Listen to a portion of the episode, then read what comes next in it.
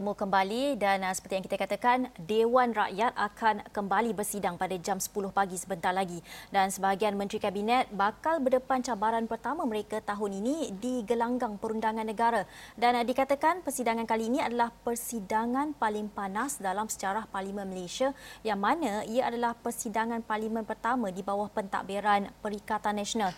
Dan uh, kepimpinan Tan Sri Muhyiddin Yassin akan uh, dilihat juga tercabar ketika kerajaannya mengusulkan pengosongan jawatan Tan Sri Muhammad Arif Mat Yusof dan timbalannya Ngah Koming. Uh, malah keutuhan kerajaan ini juga mungkin akan teruji ketika usul pelantikan yang dipertua dan timbalan Dewan Rakyat yang baharu. Dan untuk membicarakan mengenai jangkaan persidangan parlimen pada hari ini adalah uh, Dr. Umu Atiyah Pesyarah Kanan Pengajian Undang-Undang Kerajaan dan Antarabangsa Universiti Utara Malaysia.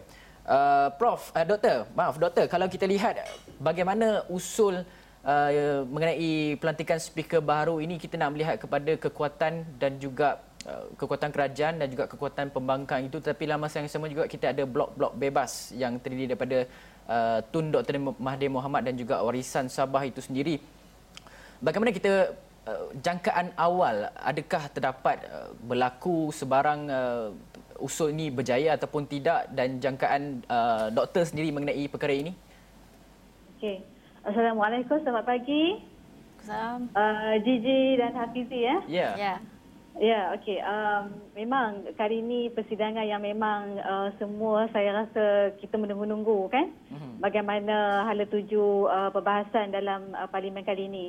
Jadi uh, sebenarnya bila kita tengok uh, ada usul yang uh, ingin uh, menukar kepada uh, speaker Dewan Rakyat yang baru, saya rasa ini adalah satu benda yang normal. Mm-hmm yang yang uh, masih lagi uh, apa dalam landas uh, perlembagaan uh, Malaysia dan juga peraturan mesyuarat Dewan Dewan Rakyat.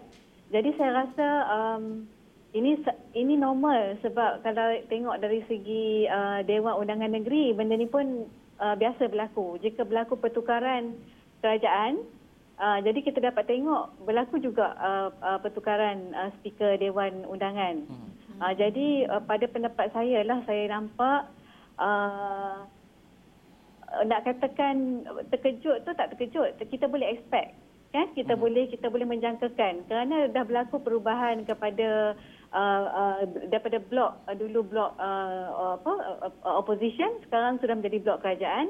Dan sudah semestinya kita boleh menjangkakan uh, bahawa akan berlaku perubahan uh, speaker uh, dewan dewan, uh, dewan rakyat uh, jadi uh, kalau dari segi sokongan uh, kita tengok um, uh, calon yang kita yang kita baca-baca ya di di di dada-dada akhbar calon yang dicalonkan juga uh, tidaklah begitu uh, tidak uh, apa nak nak nak saya nak cakap macam mana eh? Uh, bagus ya uh, dia punya credibility pun uh, bekas uh, pengerusi Suruhanjaya Pilihan Raya. Jadi saya rasa dengan memberikan calon uh, sebegitu saya rasa uh, mungkin dapat meraih uh, sokongan daripada ahli-ahli dewan yang lain. Hmm. Doktor, kalau kita lihat juga uh, sejauh mana doktor melihat uh, muafakat nasional iaitu gabungan UMNO dan PAS ini akan menyokong usul pelantikan Datuk Azhar Azizan Harun sebagai yang dipertua Dewan Rakyat? Hmm. Uh, Okey. Uh, saya rasa uh, soalan ini agak uh, kritikal kan. Uh, kita nak tengok bagaimana bagaimana sokongan tersebut. Kalau kita tengok uh, background uh, apa bekas uh, apa uh, speaker Dewan Rakyat yang sebelum ni uh, Tan Sri uh, Tan Sri apa nama Tan Sri Muhammad Arif ya. Uh, beliau adalah bekas uh, ahli uh, parti amanah. Jadi saya rasa uh, semasa apa sudah sudah semestinya saya rasa sokongan uh, oleh uh, uh, ahli-ahli uh, parlimen UMNO dan PAS saya rasa mereka uh, akur uh, untuk menyokong uh, tans, apa Dato Azhar uh, Azizan ini uh, kerana ia di, uh, di, di, dicadangkan oleh Perdana Menteri sendiri. Jadi saya rasa di sini ada uh, saya rasa sudah ada pemuafakatan uh, di antara mereka uh, bagi mencadangkan uh, calon baru ini dan saya rasa dia uh, beliau uh, akan meraih uh, sokongan daripada uh, ahli-ahli uh, parlimen uh, dalam uh, blok uh, PN ni saya rasa. Hmm.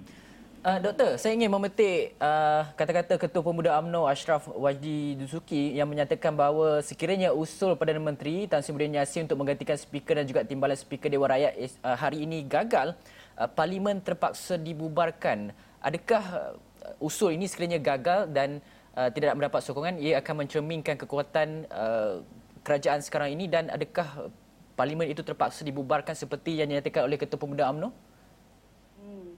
Okey, dia uh, sebenarnya di sini kalau katakan uh, uh, apa speaker uh, usul itu tidak berjaya, uh-huh. uh, jadi saya rasa uh, um, uh, saya rasa ini akan memberi sedikit bukan sedikitlah akan memberi banyak masalah kerana uh, ke kedudukan speaker amatlah penting. Uh-huh. Kerana speaker dewan dewan uh, speaker dewan ni dia adalah uh, ketua pentadbir kan, ketua pentadbir parlimen dia yang menjalankan uh, uh, tu apa uh, affairs di parlimen uh, pemutus di parlimen. Jadi penentuan speaker ni sangat penting sebenarnya. Uh-huh. jadi uh, jika usul ini tidak berjaya saya rasa uh, dia akan uh, menyebabkan uh, tergantunglah perjalanan uh, uh, dewan rakyat kita lah.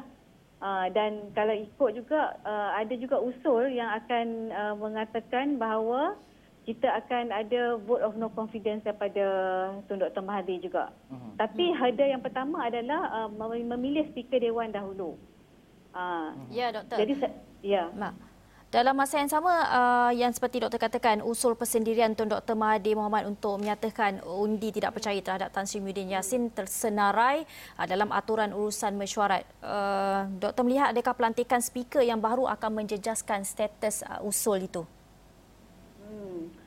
Uh, saya rasa uh, uh, speaker dewan speaker dewan ni dia mempunyai kuasa mutlak eh dia hmm. kuasa mutlak untuk menentukan uh, sama ada dia menerima usul itu ataupun tidak. Uh, jadi kalau kita tengok yang speaker dahulu uh, Tun Mahathir menghantar usul uh, vote of no confidence tersebut dan usul itu telah diterima oleh speaker dewan maka hmm. masuklah di dalam aturan mesyuarat pada kali ini. Uh, jika speaker sekarang menolak, kemudian uh, dia ada kuasa. Itu adalah dalam bidang kuasa dia yang ter, termaktub di dalam uh, peraturan mesyuarat Dewan. Uh, jadi kalau katakan dia menolak, um, segi legal dia tak salah. Hmm. Sebab dia ada bidang kuasa tersebut.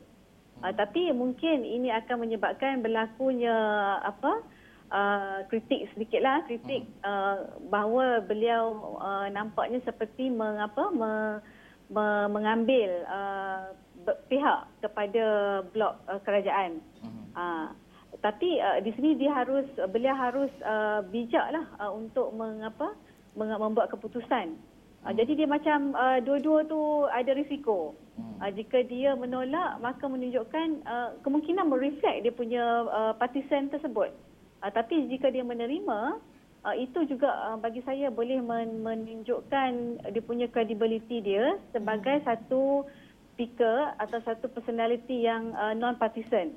Hmm. Uh. Uh, doktor, saya kita tak yeah. banyak masa tapi mungkin dalam uh, 30 saat, doktor boleh tak nyatakan uh, sekiranya sokongan usul uh, pertukaran speaker itu berlaku, adakah kita melihat sebab sekarang ini banyak pertukaran-pertukaran uh, melompat parti, dibuang parti, hmm. dilucutkan keahlian dan sebagainya.